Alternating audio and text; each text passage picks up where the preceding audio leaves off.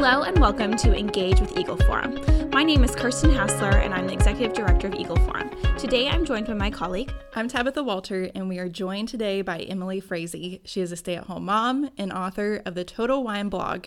She tackles motherhood, faith, and fertility awareness, which is the topic we are talking about today. Welcome to the podcast, Emily. Why don't you tell us about yourself and how you became a blogger? Yeah, thank you guys so much for having me. I'm thrilled to be here. Um, so I started out at actually at Family Research Council as uh, the assistant to um, General Boykin after I graduated college, and um, I actually started to do a lot of writing and editing projects for him, and discovered that that was one of my one of my favorite things to do. And so after I quit to stay home, you know, I still there was still that void. So I started writing um, and started this blog and uh, yeah, so it's kind of taken off from there and started to take on a life of its own that I didn't exactly anticipate. It's been a thrill and adventure. So, so Emily is actually one of our fans of the podcast, and um, our, as you know, our podcast usually tackles issues that are political in nature, and uh, the topic we're talking about today, fertility awareness, it's not exactly political. At least the methods aren't. Um, and there's not really like a natural family planning bill in Congress.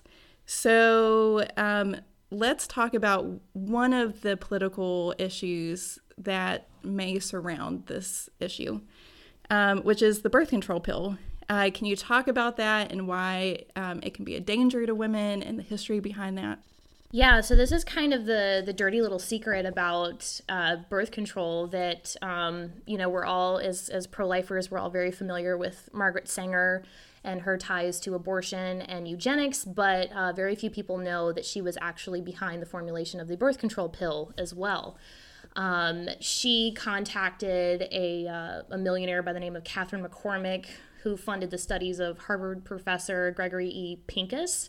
Um, and he did some some pretty shady things to formulate the birth control pill. Um, he did these experiments on his college students and you know basically withheld passing grades unless they participated in the studies and when he ran out of students he went down to puerto rico and uh, experimented on mental patients um, and you know all of the just absolutely nasty side effects that come with birth control depression, anxiety, um, just to name a couple. Uh, these were all logged, and uh, the only thing that was changed was the dosage slightly, and it was fast tracked to the market. Obviously, the birth control pill has some really nasty roots um, in history.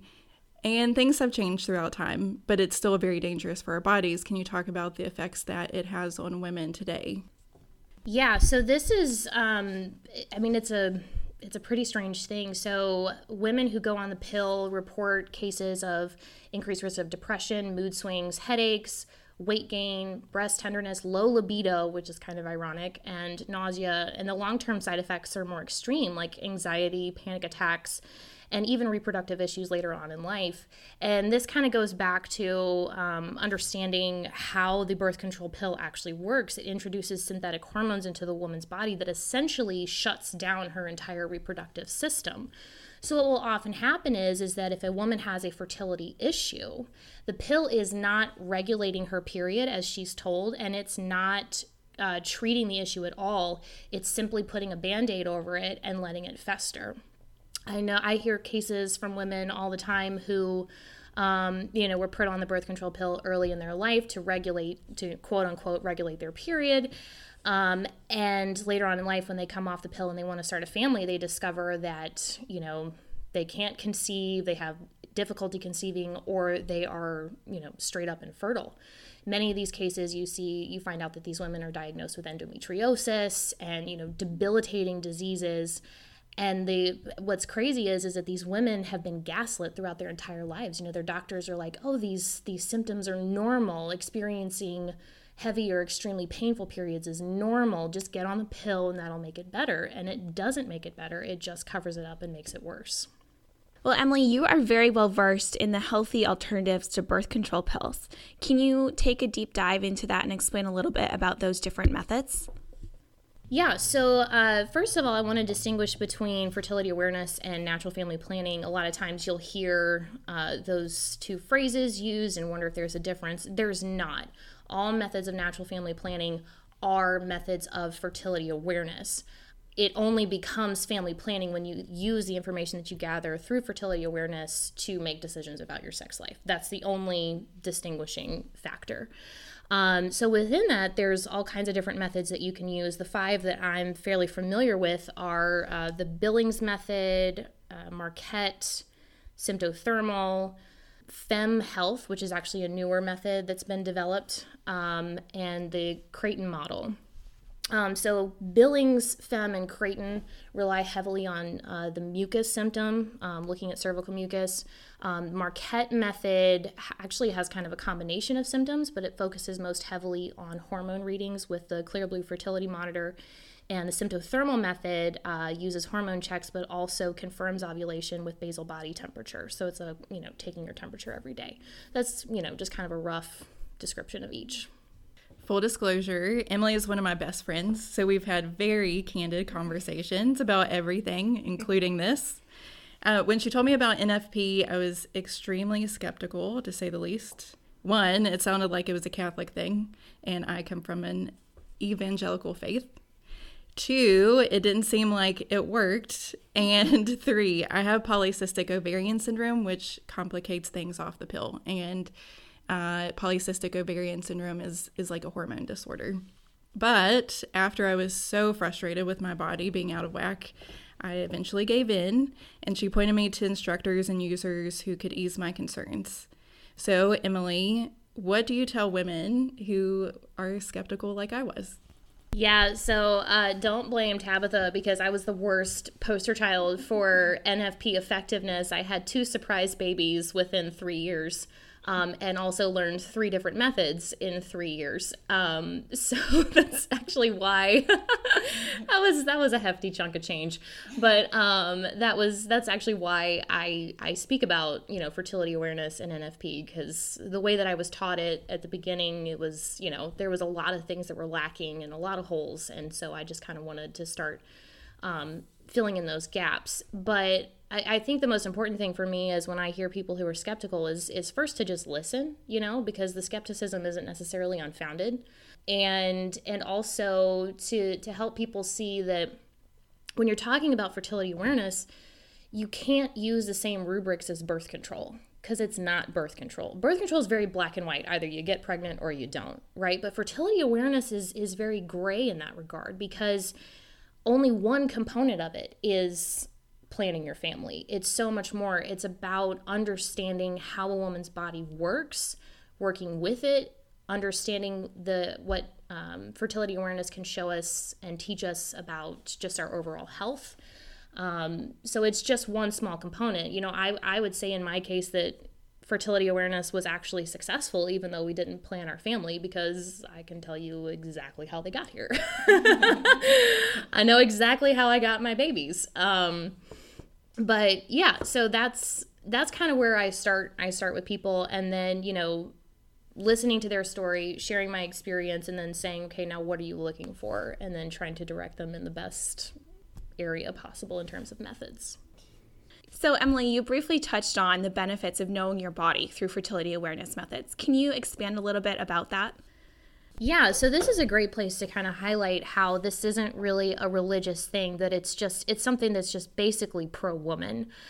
You can with with fertility awareness, you can understand, you know, just the basics of the menstrual cycle. The fact that women don't have 28 day cycles for the most part. Um, you know, the importance of ovulation as a sign of health um, you know, how important the length of your luteal phase is to both achieve and sustain a pregnancy. Um, and then, you know, through the cervical mucus observation, you can actually kind of start to, that can point to even other hormonal issues. Like me, for example, I, um, because I had been charting, I had noticed a, a collection of symptoms and sent that to my uh, Marquette instructor. And she said, Hey, you need to go get your thyroid checked out. Um, so it's all it's all kind of linked together. And even for women with irregular cycles, you can start to understand why they're irregular, um, and you can start to treat it through you know diet. Um, you need to do any kind of therapies for stress, even. You know, I mean, it's it's a holistic health um, practice essentially. I think that's a really great point that you made because I had no idea that we were able to learn so much about our fertility. And I think what happened for me is that I was researching, you know, birth control methods while I was a legislative assistant on Capitol Hill, and I came to realize that the hormonal birth control that I had been prescribed was actually an abortifacient. It, it thinned the lining of my uterus so that in the chance I did get pregnant, my baby would not be able to attach to my uterine wall and survive. And I just felt like I had been lied to by my healthcare practitioners and by my OB, and I just didn't know where to turn to. And I had always thought that fertility awareness methods were just for Catholics, and I'm not Catholic.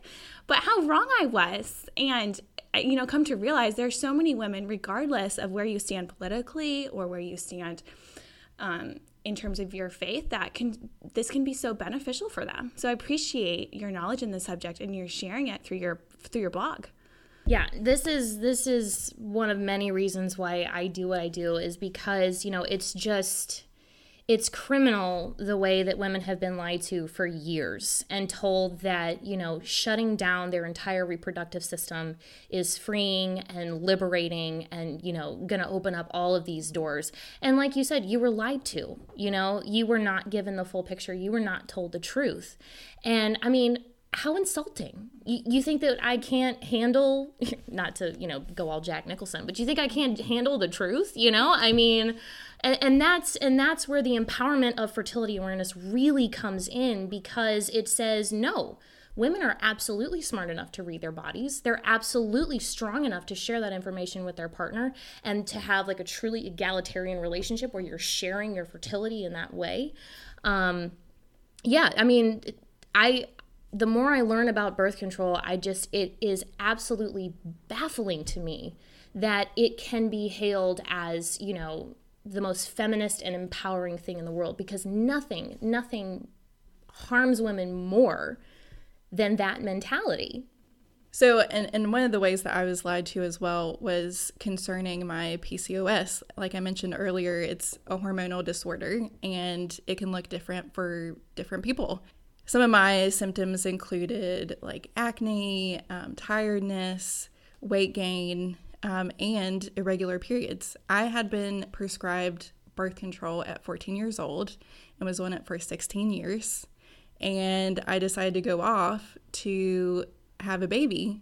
When I went off, my body just went crazy.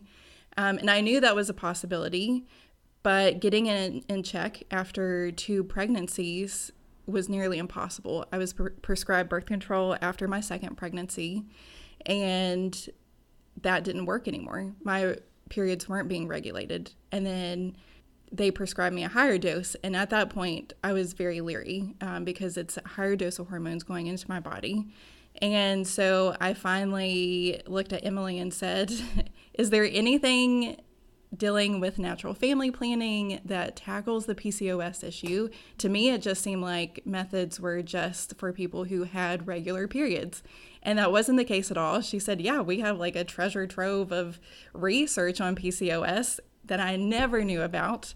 And so she hooked me up with an instructor. She even introduced me to some women who have PCOS and who are practicing these methods successfully. And um, I got to know my own body, what could treat my hormones. Um, I took supplements um, and figured that out to see what was the right combination. I was put on metformin, which some women may or may not need for PCOS. And now I have somewhat of a quote regular period, which I never thought I would have off of birth control.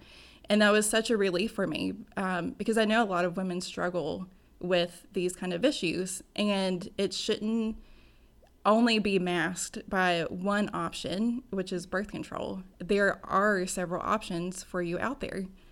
Yeah, I, I just want to highlight that. I mean, I thought about this the other day. Birth control is frankly antiquated, especially when you consider the scientific advancements that we're making with fertility awareness and understanding just how interconnected all of the systems of our body are and how much we can read through the signs of our fertility. And I did just want to highlight, you know, you mentioned going on birth control, Tabitha, when you were 14 years old. It can take up to seven years for a girl's cycle to regulate after she starts in puberty nobody I, I only recently found that out you know and and i know that many many young girls go on birth control because they have irregular cycles and none of them are being told that that's totally normal um, so you know again it's just there's this covering up of of the truth about about the way that our bodies work and what's normal and what's actually not so we could probably sit here and talk for hours about all these different methods and all the knowledge that you now know and pick your brain on on X, Y, and Z. But if you were in an elevator, you were stuck with someone, what would you tell them about fertility awareness? And what would you like our listeners to know? Uh, so the elevator ride I'm hoping is the Empire State Building, and we're going from the bottom to the very top. so I would I would tell this woman that you know I understand your skepticism, um, but first of all, fertility awareness is no longer the rhythm method. Nobody practices that. The chart on your OBGYN's wall is giving you the statistics for perfect use for the pill and typical use for the rhythm method. Um, I don't know a single human being who even knows how to use the rhythm method, much less actually, you know, practices that. Um, you are smart enough to learn your body. There is going to be a learning curve. Um, you'll have to invest some money into it and you will have to share it with your partner. Um, but the benefits far outweigh the costs, uh, which I can't really say for birth control. Every woman I've ever talked to who's gotten off of it, it's just, I mean, it's been a night and day difference. Um, I highly encourage you to go check out my blog. I've got a tab up at the top of my homepage that says um, Real NFP Talk, and I just I list out a ton of resources, both my own blog posts. Um, I have links to you know uh, articles about how the birth control pill works about all of the different methods i actually just published q and a's with instructors and users of the five different methods that i mentioned um, so you can actually get a comparative analysis in that article, you can also see uh, what the effectiveness statistics are, both perfect use and typical use, and why it's important to know those two numbers for each method and for birth control and condoms. Um, so, yeah, check it. Be an advocate, be brave to ask these questions. You can do it. You're strong enough to do it. Do not believe the lies that birth control tells you that you're too stupid to figure out your body. You don't have the strength to, um, you know, to to regulate these things. You absolutely are strong enough and smart enough to do this. I i think this is such an important issue especially to teach young women. Um, i'm kind of working backwards from this and peeling back the layers myself and so is kirsten. But how beneficial is it going to be for our women who are going to be future leaders and have families of their own um, to teach them this at a young age so we thank you so much for joining us today. And thank you for listening to this episode of Engage with Eagle Forum. Please be sure to subscribe to Engage and follow on Twitter, Facebook, and Instagram. From your house to the State House to the White House, this is Engage with Eagle Forum.